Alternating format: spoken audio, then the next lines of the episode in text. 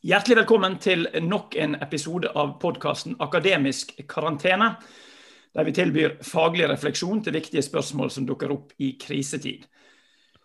Som folk har hørt mange ganger før, vi er særlig opptatt av spørsmål knyttet til retorikk, og så delvis i vid forstand retorikk og ledelse. Og Dagens tema det er det å komme til orde i krisetid. Og eh, Dagens gjest er Anders Johansen, som er professor i sakprosastudiet ved Universitetet i Bergen. Velkommen til oss, eh, Anders. Takk skal du ha. Ja. Hyggelig å være her. Ja.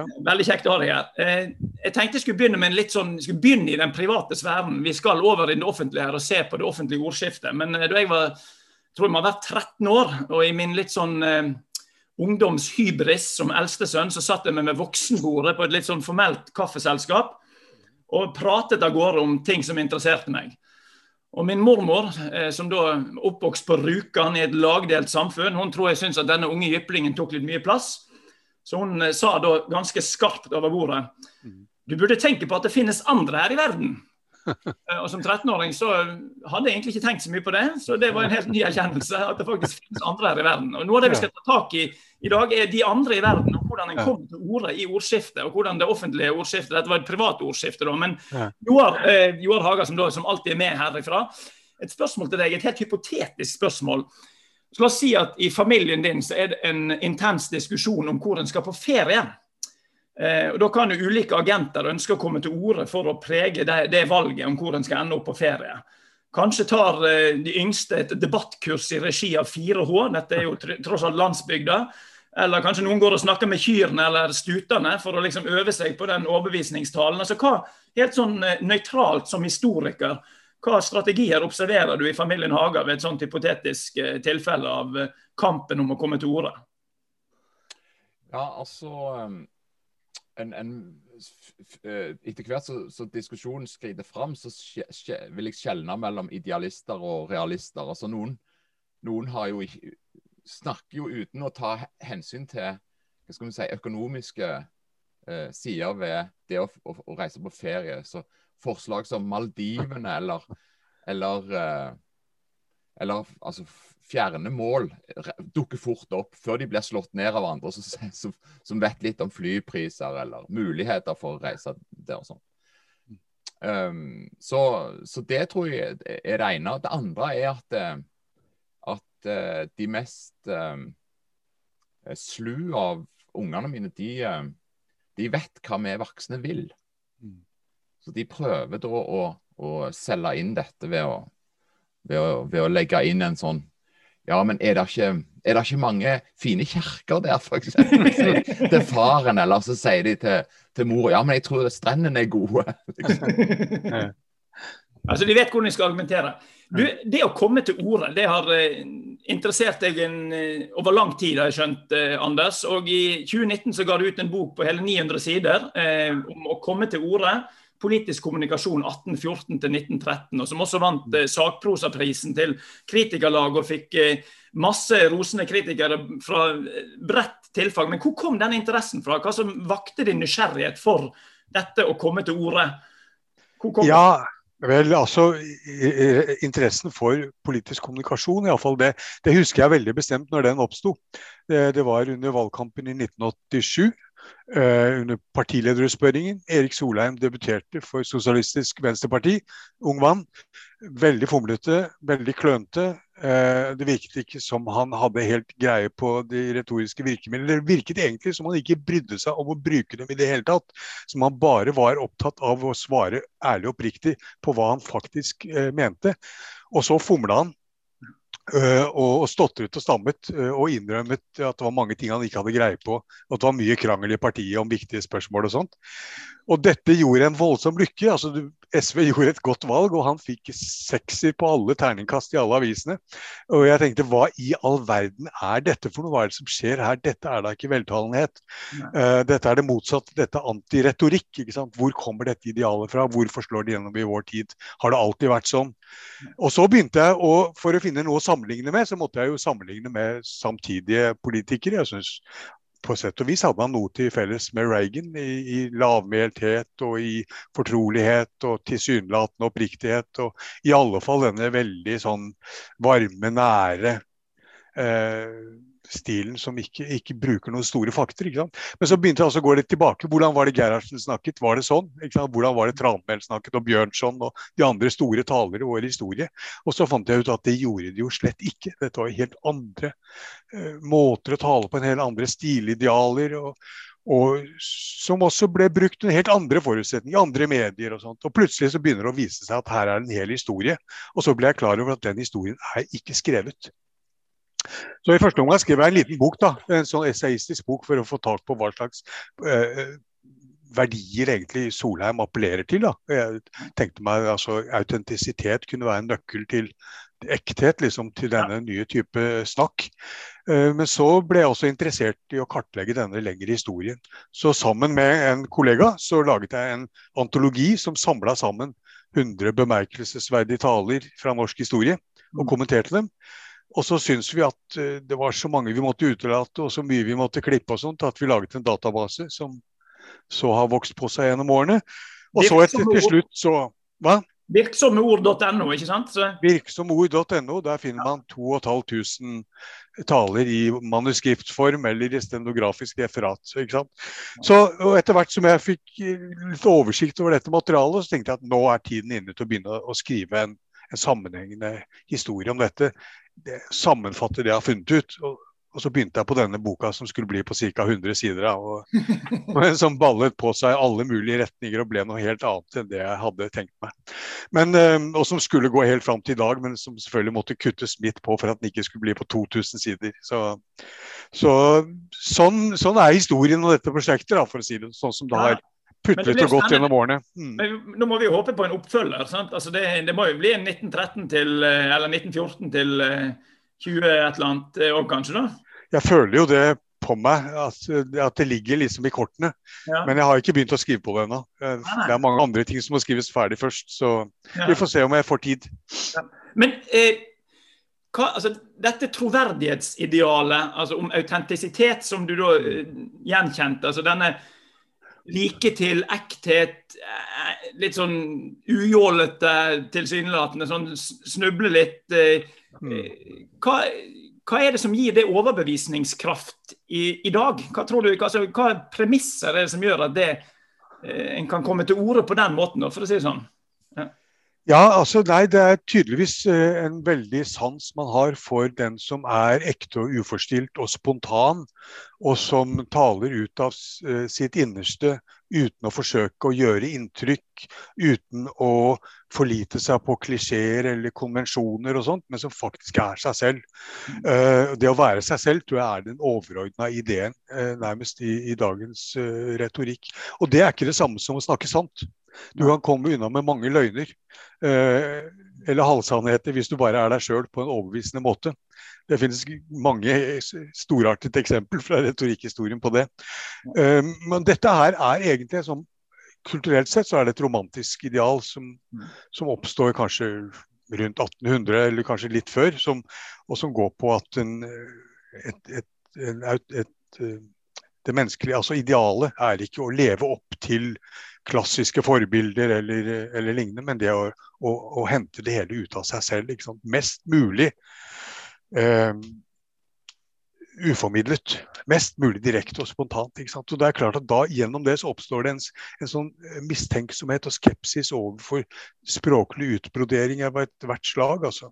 Så mest autentisk er det når du, er du, når du stotrer og stammer og ikke kan finne ordene, men ærlig prøver.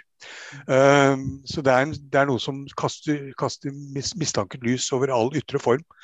Uh, og, og, denne men som har en stor indisieverdi, sånn psykologisk sett. Altså fordi at det minste lille bevegelse vil da røpe noe i, i din sjels dybde. Liksom. Mm. Og, og dette, dette, er en, en, slags retorikk som gjør stort inntrykk på veldig nært hold. Det er en intim retorikk. Det er en psykologisk tolkende. Ja, du krever et nærbilde, og du krever en mikrofon helt inn til munnen for å få fram de små nyansene som blir betydningsfulle i den sammenheng. Så før fjernsynet, eller før filmbildet, kan du si, og før mikrofonen, så er det kan du nesten ikke bruke den slags retorikk i større offentlige sammenhenger. Men det slår igjennom i etterkrigstiden særlig, gjennom radioen. Altså, og i norsk sammenheng vil jeg si altså gjennom Gerhardsens sølvstemme, altså, som er aldri hisser seg opp, aldri slår på stortromma. Eh, aldri bruker store lignelser eller metaforer. eller sånn, Snakker liksom fortrolig fra meg til deg. Og av og til hører du en liten bivring eh, en under, eh, under ordene når han er beveget, liksom. Og de små, små nyansenes språk blir da plutselig eh, viktig på en helt ny måte. Veldig vanskelig for mange av de tidligere tiders store talere å omstille seg til disse nye mediene. Intimmedienes krav. Det er jo fascinerende at på en måte ja. det å bli rørt, eller at gråten, er liksom blitt, har fått en overbevisningskraft. Eh, altså, den kunne kanskje ha en katarsis-effekt tidligere. Ja. Men nå er det jo liksom tanken om at ingen er så ærlig som når de liksom når de, de bevrer litt med leppene. Ja er, er rørt. Altså, de, de, da, da, tror vi på dem. Altså, da framstår det ekte. Ja. ja. men du vet, altså hvis du skulle du kunne jo også gjøre, få folk til å bryte sammen i gråt tidligere også. Mm. Uh, men da må du tenke deg at du hadde en avstand å overvinne som fra en scene. ikke sant? Ja. Eh, og Hvis du står overfor særlig en større folkemøte med 5000 mennesker og du har ikke mikrofon, hvordan kommuniserer du da gråt? ikke sant? Uh, jo, du river deg i håret og slår deg for brystet, ikke sant? Og, og, og du roper ganske høyt og hulker. Det er, og det blir veldig demonstrativt skuespillaktig. Ja. Som, som, som, avslører seg med en gang i et nærbilde. For der, der er det nok at du, at du, kan se en liten skjelving i munnviken, og at, at, øyet blir litt blankt. Eh, så, og, og, mens du kjemper for, for ikke å gråte, så vil seeren allikevel se at det ufrivillig unnslipper deg. Og desto mer eh, inntrykk gjør det når det er åpenbart ufrivillig. ikke sant? Men det lar seg ikke gjøre på et stort folkemøte. Det krever rett og slett en, en mye mer teatral stil og mye kraftigere virkemidler.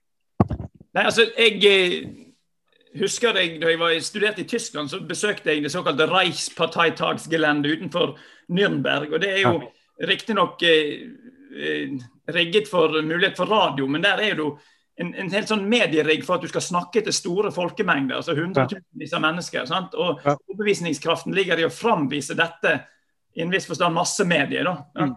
Ja.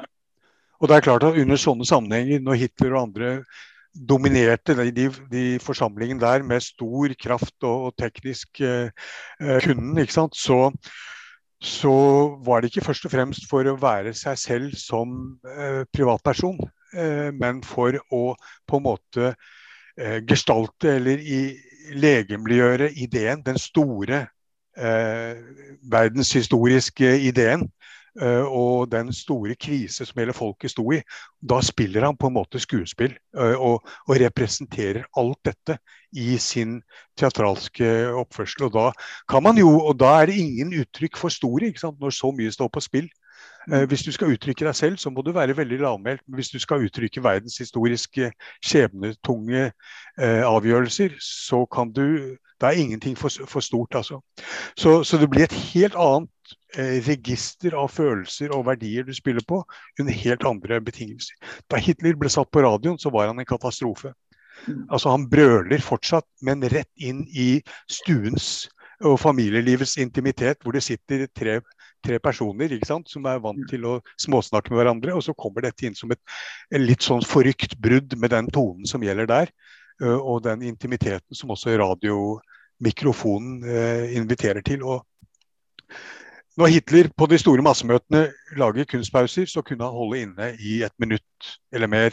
Og det er klart at Da steg spenningen. Det ble helt elektrisk. Og så kunne han plutselig gi det en befriende utløsning da, eh, når det hadde hopet seg opp eh, så lenge. Og Det var helt hypnotisk kraft i sånne virkemidler. Men gjør du det på radioen, så begynner folk å skru på knotten og tror at, at radioen er feil innstilt. Det fungerer bare ikke i det hele tatt.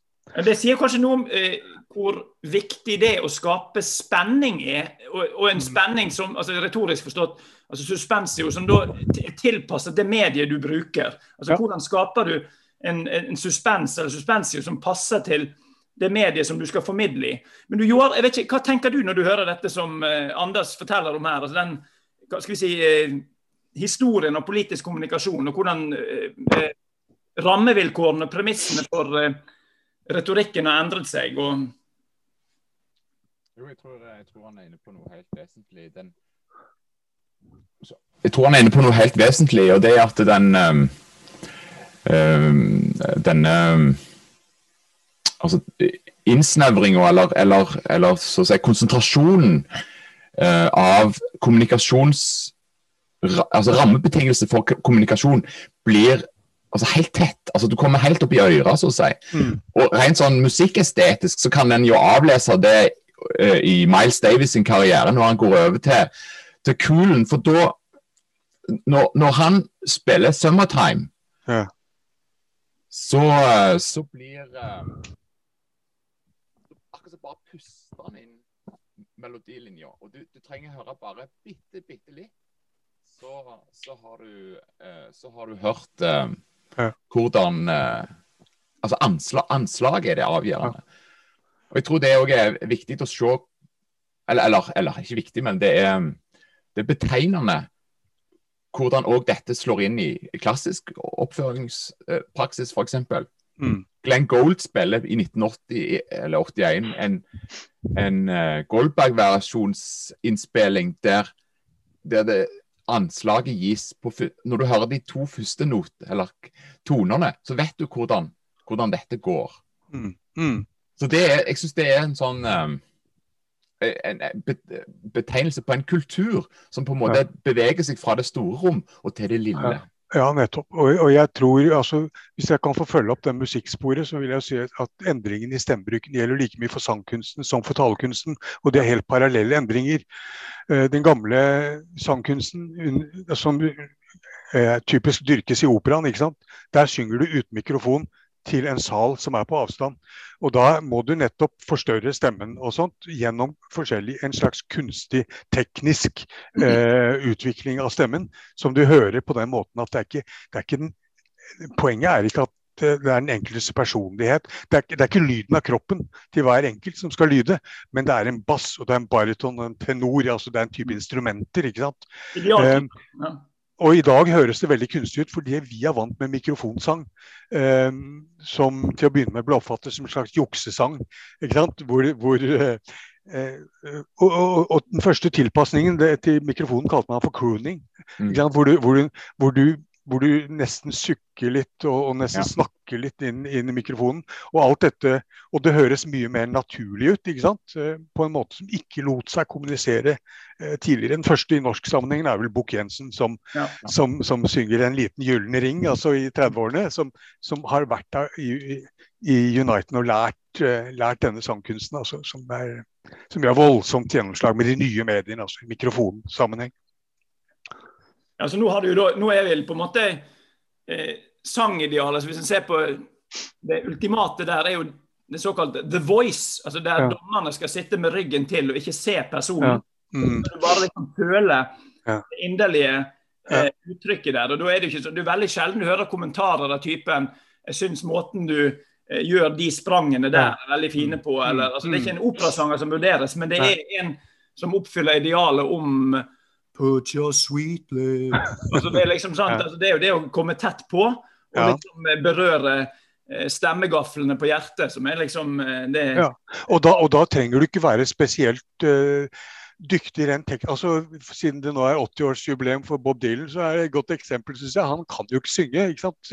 etter, etter gammeldagse mål. Han har jo en forferdelig stemme, men du hører at det er Bob Dylan. altså Det er en veldig personlig stemme. Ingen synger akkurat sånn.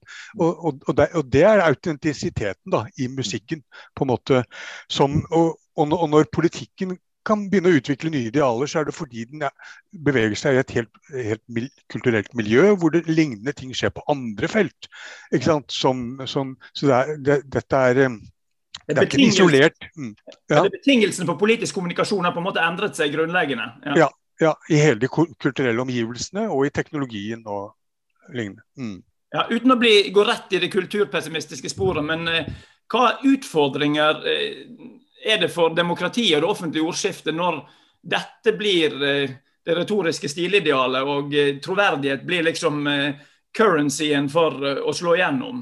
Hva tenker du er utfordringene der, Anders? Jo, altså Utfordringen er at vi klarer ikke å gjenkjenne det som retorikk.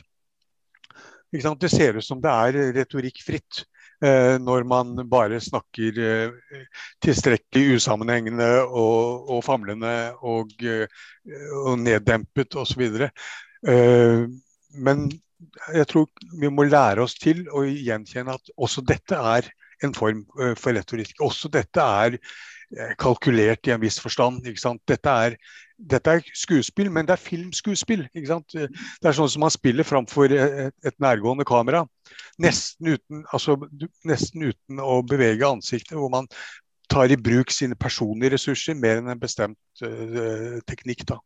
Og det, Før vi klarer å gjennomskue det, så går vi på limpinnen gang på gang. Vi, vi, klarer å se at Hitler sant, uh, utøver en bestemt forfølelseskunst, men vi har mye vanskeligere for å se de moderne nymoderne politikerne og deres kunster som bare virker naturlige. Liksom. Hva tenker du, Joar? Hva er utfordringen for det offentlige ordskiftet i dag med dette nærhets- og eh, autentisitetsidealet? Det er jo skillet mellom hva som vedgår det som en skal snakke om, altså offentligheten eller det politiske, og, eh, og spørsmålet om er dette en Er det kun en, noe som angår privatlivet? Altså, I hva mm. grad skal en Altså, jeg ser jo Politikerne strever med dette. Erna Solberg inviterer på til, til et rotete kjøkken for liksom å antyde at det her er, her er der, uh, et menneske bak ja. denne, denne, politiske kommunikatoren. Ja. Men, men, det er et veldig, veldig vanskelig og, og, og usikkert prosjekt. Fordi hele forståelsen her er jo at altså, autentisitets eh, eller dogme er jo sånn at hvis du bare viser ditt sanne jeg, mm. blir det bra. Ja.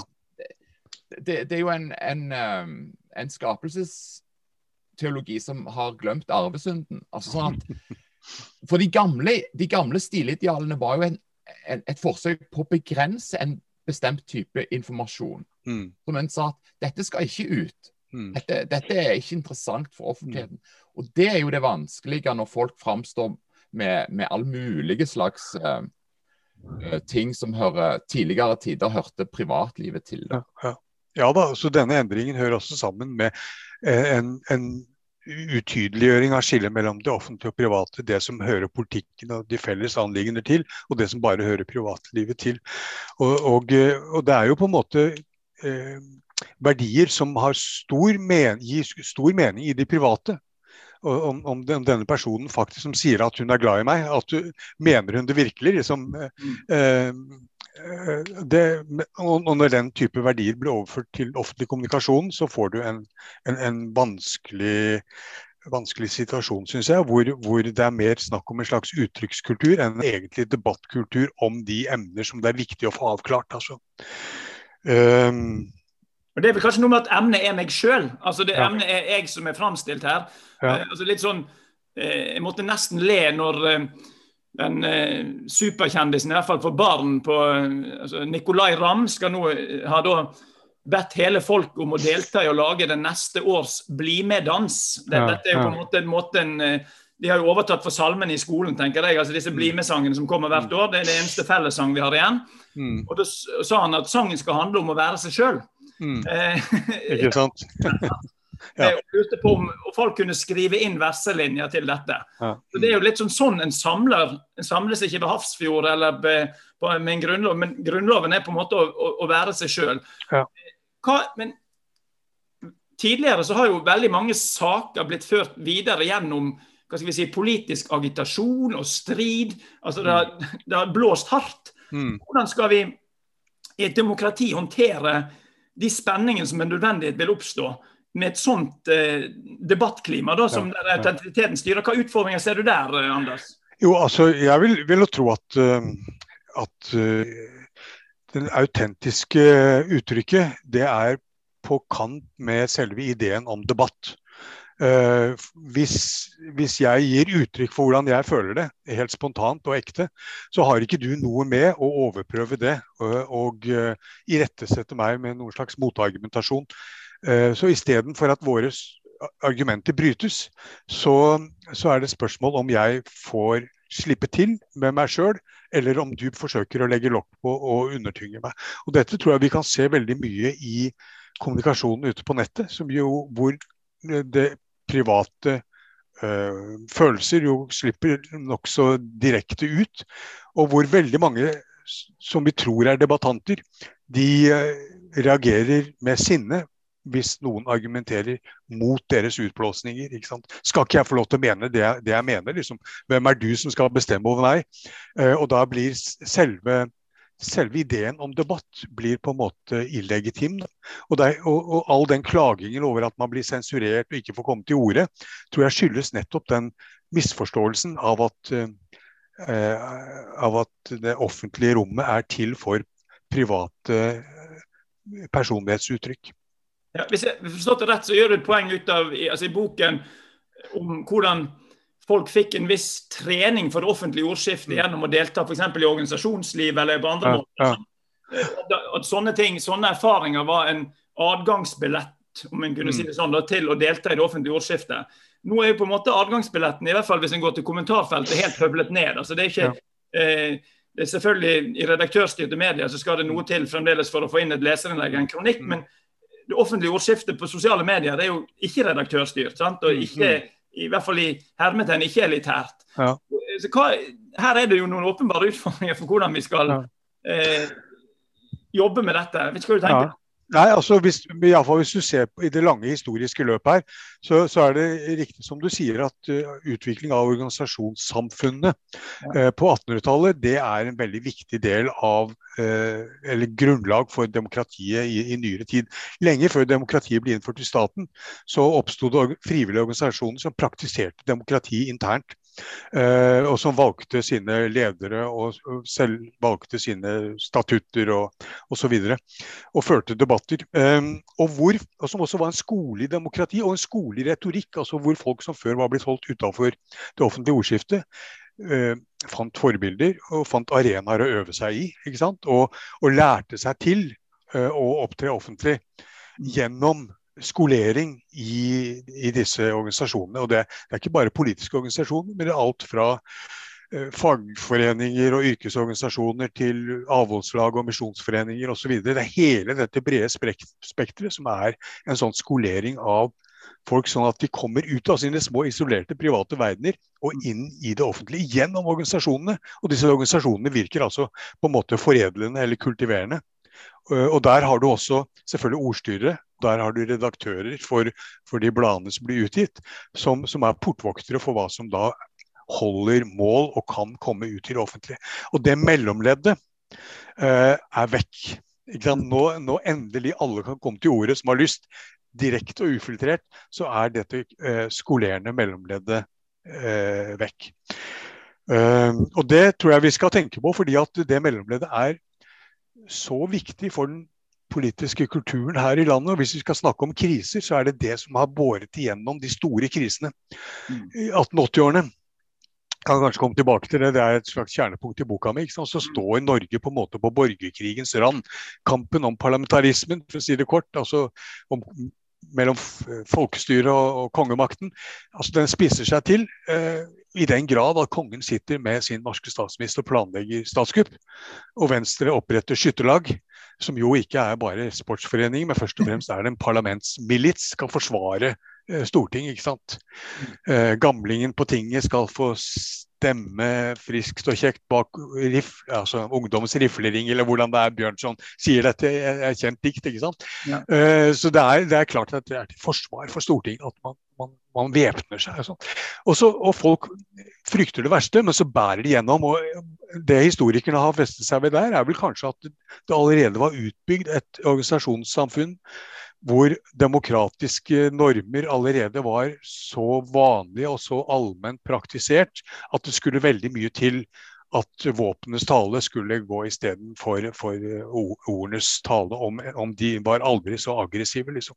Så at det var en slags sånn eh, in, eh, demokratisk infrastruktur da, i sivilsamfunnet som er en slags ballast. Liksom.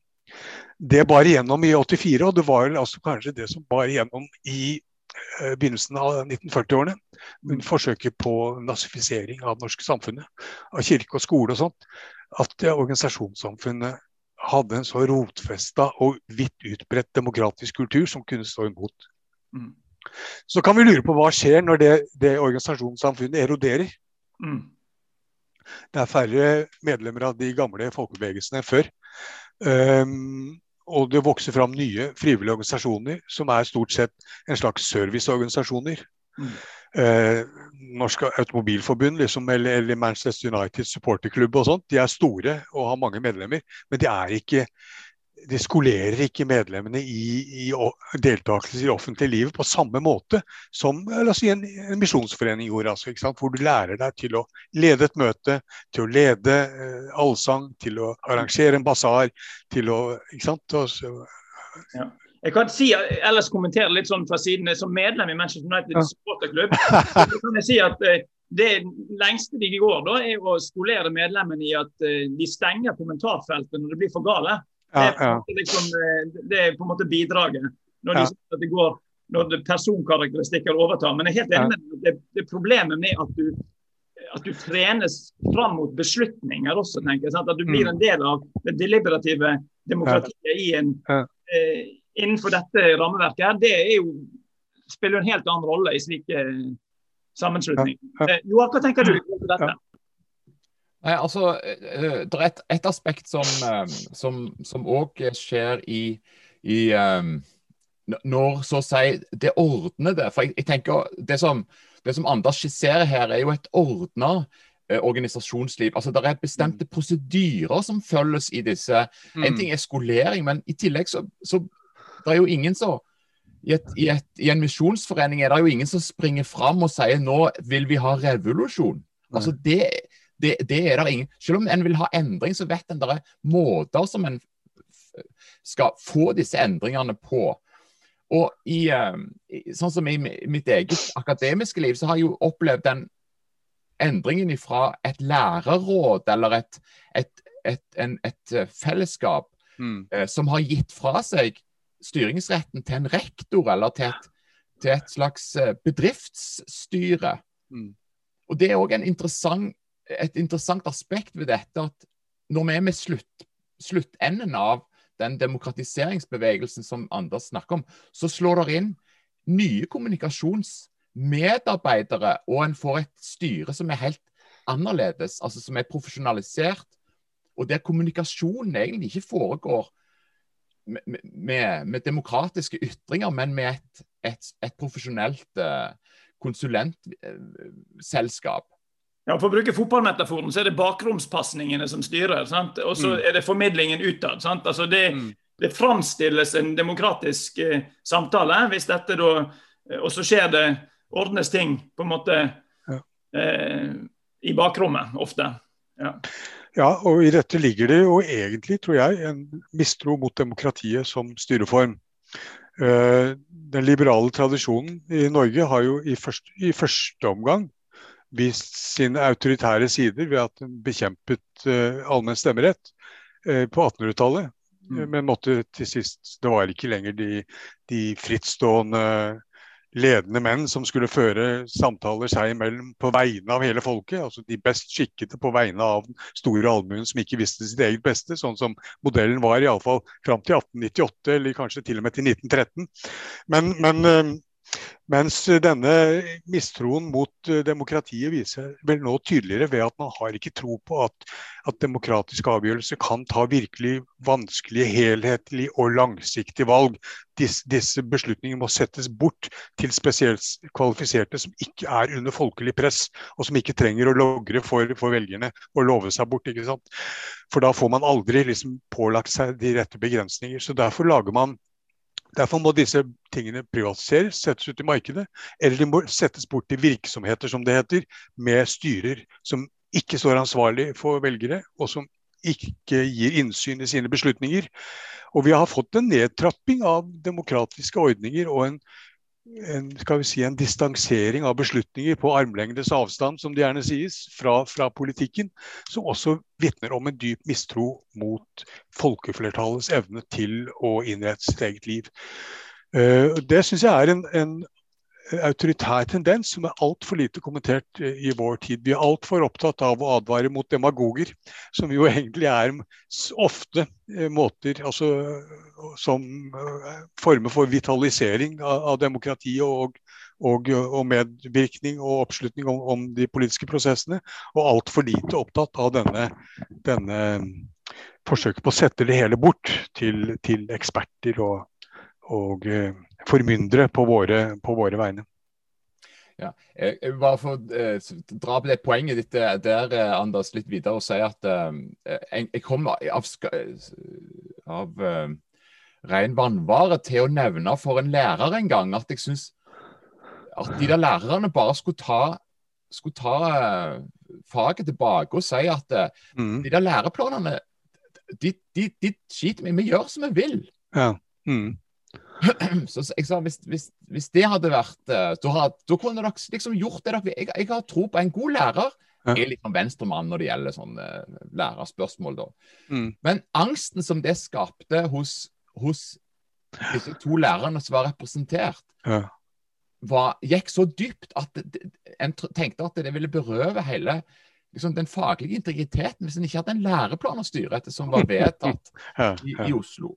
Men men der, der, der ligger liksom denne, denne angsten for at, at frihetens ja.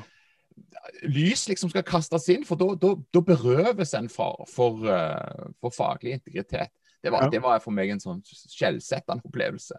Ja, altså Er du lærer fordi du har eh, læreryrket som et slags kall, ikke sant? Eh, du står for noen verdier som du skal gi til ungdommen, og det er min Eh, oppgave i livet, eller har du en jobb uh, og er forplikta til å, å, innordne deg de, de signaler du får overfra. Uh, Rune Slagstad har vel en gang stilt spørsmålet om uh, vi husker hvordan lærerne oppførte seg under krigen, hvor de nettopp sto imot. Mm. Ville de gjort det i dag? har vi nå en, en profesjonskultur som, er, som, har den motstandskraften som, som, den en gang hadde, eller er vi rett og slett blitt så pliktoppfyllende? og, lojale og lojale. Og, og eh, ja. ja. Nei, det er jo, eh, altså, Vi har diskutert det i flere runder tidligere på denne podkasten. Altså med den krisen som vi står i, som eh, pandemikrisen. Eh, ja. som en, eh, skal ikke bruke for mye tid på det her, men det er klart det å bli styrt gjennom pressekonferanser ja. eh, over et år er jo, en, er jo, en, spesiell situasjon. I en viss mm. forstand så stiller du det fram ting, men samtidig så har det også vært en sånn trening i lovlydighet. og det, altså det, det, vi har vært innom tidligere med hvordan en trener opp og holder ved like demokratiske reflekser. Ikke bare forstått mm. som individuelle egenskaper, mm. men også mm. som en, som en sånn samfunnskapasitet. Mm. Det er en utfordring med eh, den mediale virkeligheten vi ja. befinner oss i. Eh. Jeg tenker kanskje av og til på at uh, i denne situasjonen så kolliderer to begreper om frihet. Uh, det ene er liksom den liberale friheten, som består i å være fri fra politikk, fri fra statens inngripen. Ja. Eh, den kan kjenne seg krenket i dag, hvor staten pålegger deg alle mulige slags begrensninger av smittevernhensyn. Mm. Eh, og, og, noen ganger så blir det å gå uten munnbind og, og, gi blaffen i disse restriksjonene en slags politisk demonstrasjon. da. Typisk sånn uh, høyreorientert uh, politisk demonstrasjon. Den andre formen for frihet, som, er, som, kalles republikansk frihet, og som vi har arvet fra, fra antikken, den går på at vi er fri sammen og gjennom politikken. Og Det kan du si i håndteringen av denne krisa. Så kan du si at når vi går sammen om eh, gjennom demokratiske organer å pålegge oss noen begrensninger og, og ofre noe for fellesskapets del, så blir vi sammen friere. Fordi at vi får ikke den smittebølgen over oss som gjør at vi blir virkelig ufri når helsevesenet bryter sammen. Uh, og, og, uh, men vi har klart klart å holde Eh, smitten så lav at vi faktisk har kunnet oppføre oss nokså fritt i forhold til mange andre land som bare blir tatt av, av eh, omstendighetene. Ikke sant? Så, men iallfall så kan du argumentere for at det er to, to ideer om frihet da, eh, som mm. det, det, er veldig interessant det du peker på der. Jeg, jeg tenkte der er, en, der er, der er et korrelat, eller en, en, et aspekt ved demokratiet som, som og kanskje er det som er det så å si det, det, andre med stor A, og det er helt fra antikken. altså Perikles mm. måtte jo ha hånd om det militære. altså Noen må ta Noen som har kjennskap til det militære, ja. må ta hånd om det for å verne oss mot ytre fiender. For ellers vil ikke denne, mm. denne republikanske friheten fungere. og det er det tenker jeg I den liberale tradisjonen så har en rettsstaten som en sånn slags altså Noen lover og spilleregler må en ha, liksom, for ellers så, så løses dette opp. Ja. Um, det det syns jeg er en interessant, en interessant, analyse. At dette folkestyret som en på, påberoper seg, mm. har jo noen koordinater, eller en, et korrelat, som det så å si er i, i, samtale med. Og Det er jo egentlig denne spenningen at det fruktbare oppstår når en har noen ting som så å si er hogd i stein, og et, et, et frirom rundt de, disse grunntankene, eller sånn som en ja. har i USA med denne constitution, da. Ja, ja, men altså, friheten har jo da noen betingelser som gjør at man uh, av og til må ofre noe for friheten. ikke sant? Og det er på en måte å hevde sin frihet, da, å ofre noe for friheten. Ja. Eh? Det er ikke bare å unnslippe alle slags krav og, og, uh, og inngrep på det private området, men, men, friheten er også utfoldelse i den felles innsats ikke sant? og i det offentlige rom. Um, og, Det gamle idealet går vel på at man er vel fullt Man er ikke et, et, et komplett menneske hvis man bare er et privatmenneske. Altså, uh, det også å delta i det offentlige livet er, er en oppfyllelse av vår, vår, uh, vår, menneskelige muligheter og bestemmelser. Det var, ja, det var kaltes for dannelse i gamle dager. Ja. Ja da, og, og, disse frihetsbegrepene har jeg støtt på når jeg har gått bakover i norgeshistorien. For å komme tilbake til denne boka mi som, vi, ja. som jeg, en, jeg, har, skrevet nå i det siste. Så, så kommer vi tilbake til 1814, så er det det republikanske frihetsbegrepet som er enerådende. Det er det de forstår, fordi folkene der er tvers igjennom klassisk skolerte ikke sant? og latindannede i, i, hodet og, og munnen. Og, og, det, og, de forstår ikke den, den liberale Eh, private friheten. Det er ingen spor i talene fra 1814. Der er det bare snakk om at det er bedre å, å dø stående enn å leve krypende. ikke sant? Det er, det er, det er heroismen på vegne av, av stat, staten og, og borgerfellesskapet. Ja. Jeg, jeg, kunne tenkt meg eh, å spille inn et litt annet moment eh, mot slutten av samtalen. Det går på altså, Eh, en ting er bekymringer for våre egne demokratiske reflekser, men hvis vi ser på eh, samfunn som ikke er så langt unna oss, eh, men som da er preget av diktatur, eller som har hatt en veldig kort historie med eh, demokrati, altså jeg tenker særlig på det tidligere Øst-Europa, mm. Eh, og der eh, en kan se at det oppstår en type jeg vil kalle det en politisk avmaktsretorikk, der, som ofte tar i bruk symboler. Så ta et eksempel fra noe i nær fortid som jeg syns var ganske interessant. Altså, når denne podkasten spilles inn, så befinner vi oss da i slutten av mai 2021. og Ca. en uke tilbake i tid fra i dag, eller litt under det, så ble jo da den eh, hviterussiske regimekritiske mm. eh, journalisten eh, arrestert. altså Roman Pratisjevitsj og hans, kone ble, nei, hans kjæreste ble arrestert på vei fra Aten til Vilnius. Det skjedde på den måten eh, altså Stoltenberg som Nato-generalsekretær omtalte det som en statlig flykapring. Flyet var på mm. vei inn i hviterussisk luftrom. Mm. Fikk beskjed om at det var fra tårnet i Minsk om at det var en, kommet inn en bombetrussel. Ledsaget av et, eh, et eh, jetfly eller et militærfly ned. og Der ble han da arrestert eh, for sin protest mot regimet til Lukasjevitsj i mm.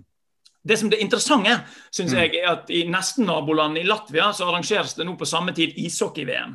Mm. Eh, og Der eh, gikk da den eh, latviske utenriksministeren og eh, ordføreren i Riga, Edgars Rinkisjevitsj og Martins Stakic, de gikk utenfor utøverhotellet og byttet ut flagget til Hviterussland, altså det som nå er det offisielle mm. flagget, som er grønt og rødt, mm. med et hvitt, rødt og hvitt flagg, som er da det eh, frihetsflagget. Mm. Eh, I en sånn protest, en symbolsk slags gjengjeldelse. Ja, ja. Mm. Eh, og eh, det førte til full diplomatisk krise. Ja. Eh, så alle i den latviske altså ambassaden i Hviterussland ble utsendt, og tilsvarende hviterussere fra Latvia.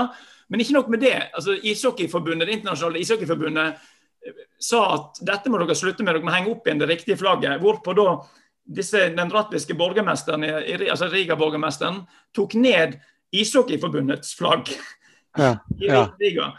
Og der har du jo, Dette er jo en slags eh, Vi kan ikke ha så mange sånne diskusjoner, men i en ekstrem krisesituasjon så, så blir sånne avmaktssymboler. Eh, altså for du, eh, Disse i Latvia kan jo ikke kommandere Lukasjevic til å no, gjøre noe. Han er ikke generalsekretær i mm. Nato. Men jeg syns det er et interessant fenomen i forhold til det å komme til orde.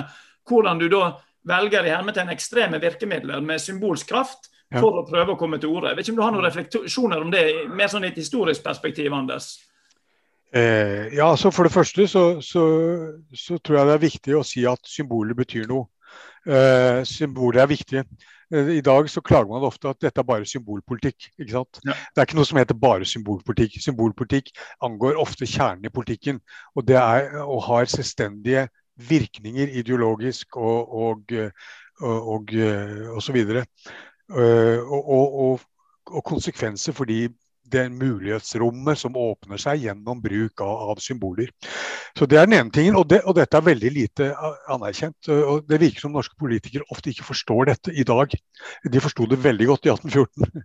Veldig mye av det som ble sagt på, på Eidsvoll var ren symbolpolitikk, kan du si, med, med liten eh, forankring i realitetenes verden.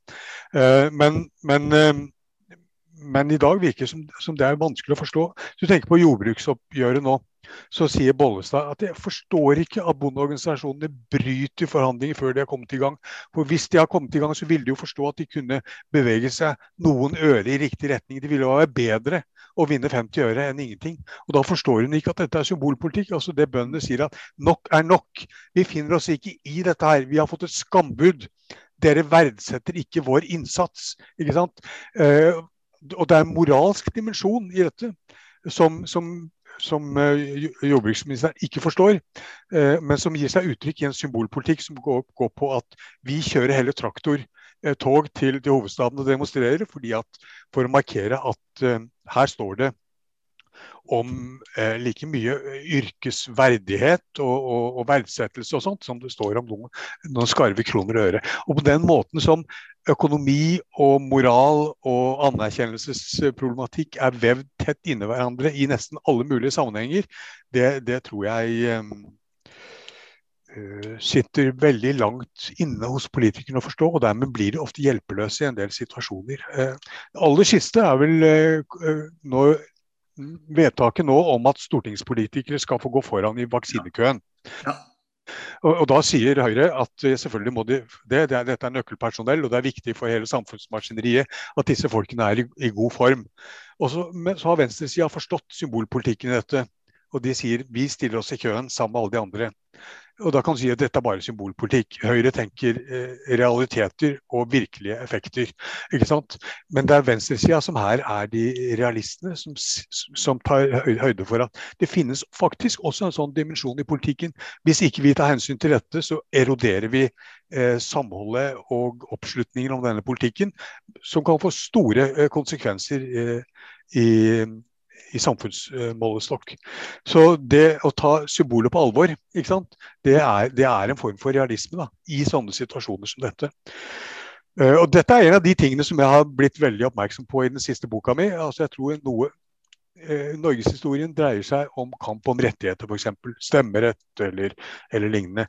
Men denne kampen om stemmerett er ikke bare en mulighet til å gjøre gjeldende sine interesser for å få gjennom sin, sine krav, og sånn, men det er også en anerkjennelse av meg som likeverdig statsborger. Jeg er fullt voksen, jeg er fullt myndig. Jeg, jeg kan ta ansvar for mine egne handlinger og være med på, på, å bestemme. Og Det er en anerkjennelse av meg som person. Det er symbolpolitikk, men det er ekstremt viktig hvis du skal forstå politisk motivasjon, og også temperaturen og engasjementet i politikken. Hvorfor det liksom bruser sånn og, og koker, koker i følelsene så ofte, og ikke bare er enkle forhandlingsspørsmål det dreier seg om.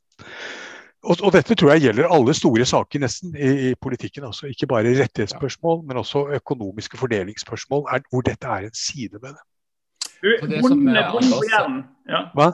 Det som Anders sier der om, om, bond, om, om bondeopprøret og symbolpolitikken, har jo òg en historisk dimensjon som, mm.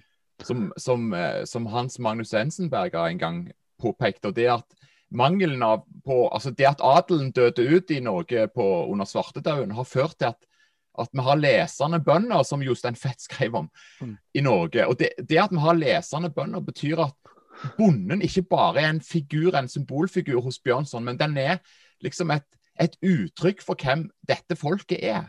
Og det, så Bondeopprøret har òg den, den sida av eh, Altså, det er et folk som taler her, føler, føler bøndene. Altså, de er, de er få.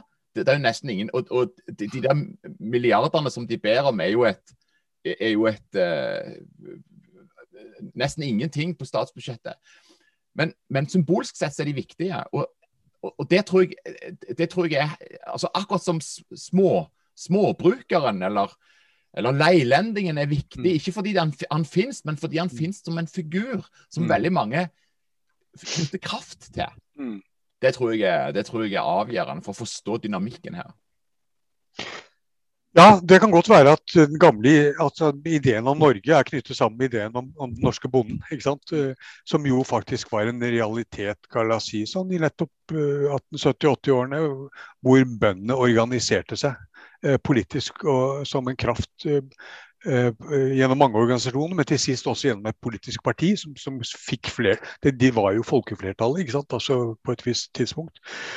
De hadde stemmerett. De selveiende bøndene hadde stemmerett. ikke sant? Eh, Og på, på den måten ble de jo bærere av, av denne bevegelsen, særlig på 1800-tallet. ikke sant? Men gjennom mytologien, også for, for eldre, eldre tid og kontinuiteten langt tilbake, sånn som Sars Venstres historiker gjerne ville ha det til. Jeg, jeg, jeg er litt skeptisk til den ideen om, om, om, om hvor gammel denne norske demokratiske tradisjonen er. Jeg tror den er nokså ny, eh, Ja. men, Men men den skaper, det skaper seg, ja, den den skaffer seg en fortid. Ja, Mm. ja det, det, jeg, jeg er helt enig med deg. Det er en konstruksjon. Ja. Um, jeg leste Kot her med, med bondereisninger, og, og det er jo det er jo de, denne forunderlige blandinga av kommunistisk visvas Mm. og, og, eh, og bonderomantikk som på en måte men, men kraften i argumentet er Ja. utrolig sterk. Ja. ja. Altså den politiske kraften. Mm. Så, så det å forstå norsk historie uten å forstå bondereisningen, Mm. det tror jeg er vanskelig. altså. Mm. Mm. Men mytologisere på denne måten. Men eh, hvis vi skulle undre oss litt over dette bondepartiet, eller nå under navnet Senterpartiets mm. framvekst, eh, eh, hvordan kan vi prøve å forstå det? Eh, nå får vi se hvordan det ender i valget høsten 2021. Mm. Men denne entusiastiske innlendingen, eller hedmarkingen, som da får med seg bønder også i indre Oslo. Ja. Hva tenker du, hva er det som skjer der, eh, sånn retorisk, eh, Anders? For det er også en sånn autentisitetsideal i spill. I hvert fall eh, framstår det for meg. Ja, det kan godt tenkes. men jeg tror nok at at det, no, det ligger nokså i dagen at det har vært ført en hardhendt sentraliseringspolitikk. Ja. Eh, som noen så setter seg imot på en prinsipielt og veldig troverdig måte, med helt klare Altså, vi skal oppløse disse eh, nye fylkene, ikke sant. Eh, vi, vi, vi er imot denne lensmannsreformen eller domstolsreformen eller alle disse sentraliseringene. Eh, og det, Dette er problemer som folk virkelig merker eh, på kroppen, og som, og som Senterpartiet er troverdig på. Fordi de har gjentatt det så mange ganger, fordi de har vært så konkrete og forpliktende i uttalelsene sine. Og, fordi det ikke er forsøk på å skaffe seg sånne utveier for kompromisser som Støre alltid har i, i neste bisetning, og som gjør at han aldri kan Han skusler bort alle mulighetene til å høste av den samme, samme problematikken. ikke sant? Men de er, de er klare og, og utvetydige. Ja, I tillegg så har de en, en ting, og det er, og det er denne gamle elkraften som de har. Ja. altså Hjemfallsretten. altså, Ja. men, men hva sier altså det, det, det er jeg så interessert i. Fordi de er de eneste som har stått på at all kraft i dette landet Mm. skal på sikt falle tilbake til grunneier. Altså, det vil si, de er nasjonale. Det budskapet der mener jeg er kraftig fordi de sier det er noe i dette landet som ikke er til salgs. Mm. Og det er de, de eneste som sier, altså. Det, det, er et, det er et forunderlig kraftig Ja. Sak. Og det minner om 1814. Det minner om krigen. Det har noen sånne det har noen sånne eh, overtonerekker Ja. Som er altså, veldig kraftfull, altså. Er den ideen om at naturressursene er folkets felles eiendom. Eh, og at noen kan få leie den, men etter 100 år så faller det tilbake til fellesskapet. Det lå bak utbygging av fossekraften fra rundt 1915 osv. Det var Venstre-regjeringa til Knutsen som fikk gjennom dette. Og det ligger også bak oljeutbygginga eh, som Arbeiderpartiet sto bak fra, fra 1970-tallet av. Uh, og det burde selvfølgelig ligge bak uh, konsesjonene til uh, havbruk og, og trollvirksomhet osv. Og bruk av, av, fiskeressurser og vindressurser og hele pakka. og sen, At Senterpartiet så tydelig står opp for disse rettighetene, det, da står de opp for ryggmargen liksom, i, i, i, i velferdssamfunnet. Ikke sant? Det er her inntektene til velferden kommer fra. At vi ikke har solgt ut dette og, og privatisert det. Og at det er fellesgoder. ikke sant? Men, men men, men, altså, de er jo også skeptiske til, til uh, virksomhetsmodellen i helsevesenet osv. Denne typen sånne markedslignende reformer som, som, de har vært aller mest kritiske til. Uh, og, og, de overtar Altså På en måte, du kan si at de er nasjonale og de, og de representerer eh, bøndenes, og kanskje særlig storbøndenes næringsinteresser og sånn, men, men, de representerer etter hvert også noen sosialdemokratiske eh, verdier. ikke sant? Den alliansen mellom by og land og distriktsutbyggingsideen altså fra, fra etterkrigstiden som sosialdemokratiet sto for, og som de så har eh, sviktet, det er det nå Senterpartiet som plukker opp igjen. Ehm, og også, ja. ja eh, helt... jeg, kommer, jeg, kommer, ikke til å stemme Senterpartiet, men jeg tror jeg kan, man kan forstå dette uten å komme dragende med at, at uh, Vedum skulle være en spesielt utspekulert uh, eller dreven populist. Da, eller, eller, eller, demagog, som, som, som, det gjerne sies. Ja. Men helt til slutt, og i forhold til det å komme til orde og skaffe seg adgangsbillett. altså det er jo ikke så ofte at en får nye partier som får gjennomslag i Norge. altså De forrige som eh, vel eh, nystiftet, det er vel MDG som er det siste eh, som har fått stortingsrepresentant. Jeg kunne tenkt en liten sånn kortvisitt hos Du Joar, har jo lest litt i programmet til partiet Sentrum, sant, som da prøver å få gjennomslag ved dette valget. Sant, og De er jo for FNs bærekraftsmål og, de, også mange andre hva skal vi si, autentiske idealer. Mm. Men som da et, eh, det er ikke lett å komme til orde. Altså, det er ikke lett å få gjennomslag i dette feltet, altså et uh, norsk felt. Jeg vet ikke hva refleksjonen dere gjør om det helt til slutt, som en sånn det politiske ordskiftet. Hvordan kommer en til orde som helt nytt parti? Det er det vel eh, Anders som kjenner best. Framvekst, framveksten av noe nytt på, på det offentlige. Jeg, jeg, tror jo må tenke på at, um, at politikk det er interessepolitikk, og det er også kamp om anerkjennelse. Det er de to tingene jeg har prøvd å legge på hverandre. Uh, og sitere både Marx og Hegel og, og si at uh, historie er uh, klassekamp, og det er kamp om anerkjennelse. Og disse tingene er alltid kombinert. Ehm, og Hvis vi skal forstå grunnlaget for et politisk parti, så må vi tenke på at de har forankring i noen interesser ute i samfunnet. I noen grupper eller klasser eller lignende. Vi vet hvor vi har Høyre. Det er de næringsdrivendes parti. Vi vet hvor vi har uh, Senterpartiet. Det er egentlig Bondepartiet. Uh, vi, vi, vet etter hvert ikke riktig hvor vi har Arbeiderpartiet i forhold til arbeiderklassen og lønnstakerne. og Derfor er det vokst opp et, derfor er det blitt rom for SV og, og Rødt. ikke sant? Mm. Um, så at du kan uh, Og vi vet hvor vi har Kristelig Folkeparti. ikke sant? De står for, for noen bestemte ting sånn, eh, sånn verdimessig. Uh, og, og, og, og knytta til et, et, organisasjonssamfunn og noen offentligheter og noen sosiale realiteter da, som representeres. Så det er ikke bare det å komme opp med noen ideer som mange kan like. Det er ikke nok til, til å få, lage bevegelse i det politiske livet. Um, FNs bærekraftsmål tror jeg er et veldig godt eksempel på på, på, noe som kan oversettes med liksom fred og frihet og fili bom, bom, bom. Altså det, der, der, står det mange gode ting som mange kan være enige om. og Disse, disse, disse enighetene er oppstått gjennom forhandlinger med alle verdens stater. Til og med Saudi-Arabia er tilhenger av dette. ikke Og, og, da er vi tilhengere av at ja, vi skal stanse miljøødeleggelsene, og ja, vi skal ha økonomisk vekst. Eh, og mange ting som kanskje ikke går så godt i hop, men vi trenger ikke å tenke disse tingene opp mot hverandre. Vi er bare for alle gode ting. Og da blir disse disse formuleringene ikke forpliktende. Ikke? Da peker de ikke noen bestemt retning. Uh, og da, da, blir det altså veldig lett til ja, bullshit, er ikke det de kaller det på engelsk. Det er skrevet, skrevet, en bok om bullshit. Sånn som ikke direkte er løgn, men som heller ikke betyr noe bestemt, men som bare høres bra ut. ja, det handler om Frankfurt, det.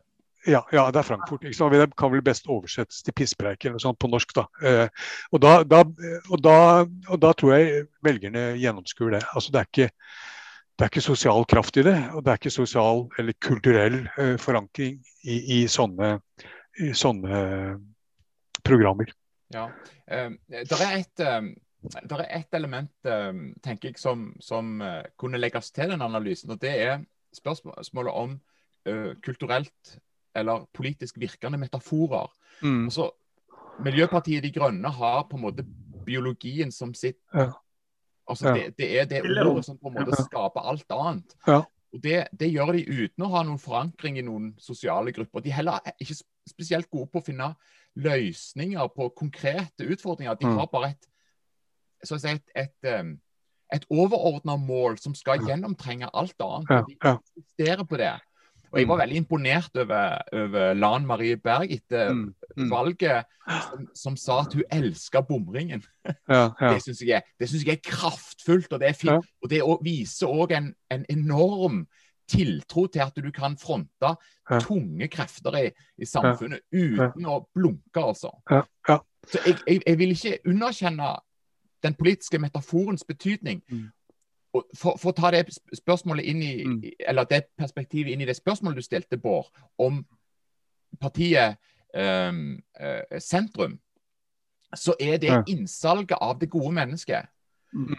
En, en, disse folka her blir, har egentlig ikke noen bestemt profil. De er litt utydelige òg sånn. Mm. Det, det, er sånn som, uh, som når Georg Johannessen skulle si noe om partiet Høyre og Når du tar en høyremann i hånda, så vet du ikke hvem du tar i hånda, du vet bare det humaniteten selv. ja, det, det, er ganske godt, mm. det er ganske godt men, men, det er ikke ubetydelig som politisk kraft. Mm. mm. Det, det, er en, en, fiksjon om hvem velgeren kan få bli hvis ja. han på en måte går gjennom det, dette ja. partiet. Så kan det kanskje vokse fram noe, noe stort og vakkert. Mm. Men kanskje si om De grønne at, um, at, det er ikke bare metaforer ute og går, men det er et kompleks av problemer som er dødsens alvorlige, og som angår for så vidt oss alle. Men som også inneholder noen skarpe interessekonflikter. Eh, fordi at noen tjener på å fortsette å pumpe olje, noen tjener på å kaste plast osv. Og andre gjør det ikke. Og, og der har de tatt uh, stilling. ikke sant. Uh, og, og, på en veldig kompromissløs måte og på en veldig troverdig måte. Så de er også forankra på en måte da i sosiale realiteter. Eh, om de ikke kan skille ut en bestemt klasse eller gruppe på, på, samme måte som du kan gjøre for en del av de andre partiene. Så, så det gjør nok at De Grønne har, har en mulighet, mens, mens, sentrum vil være et typisk eksempel på på god jul og godt nyttår. Altså, altså eh, på, på, verdier og formuleringer som alle egentlig er enig i som du vil finne alle partier. Alle kan nikke og si at ja, selvfølgelig, vi vil frihet, og vi vil fellesskap, og ja, vi vil osv. Mm. Altså, jeg har lagt merke til Partiet Sentrum er veldig opptatt av å fremme grendehuset, f.eks. Har de da gi en renessanse på grendehuset. og Det er veldig vanskelig å være mot grendehus. Mm. Eh, kan ikke tenke meg så mange som er det.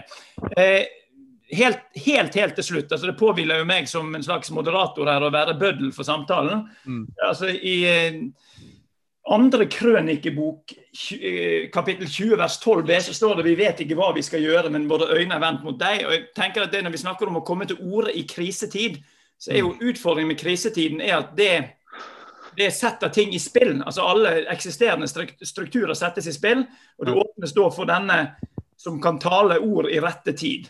Mm. Jeg tenker at Det interessante med den boken din og den boken som vi håper kommer etterpå, mhm. nettopp å se på de forskjellige krisene. Altså Hva var ord i rette tid i 1814, i 1884 og 1913? Ja, ja. Eh, hva er de ordene som treffer, og som på en måte har både den symbolske og ut ifra de kulturelle betingelsene overbevisningskraft. Ja. Eh, dette var altså en samtale om å komme til orde eh, i krisetid. Tusen takk til eh, Anders Johansen og takk til Joa Haga.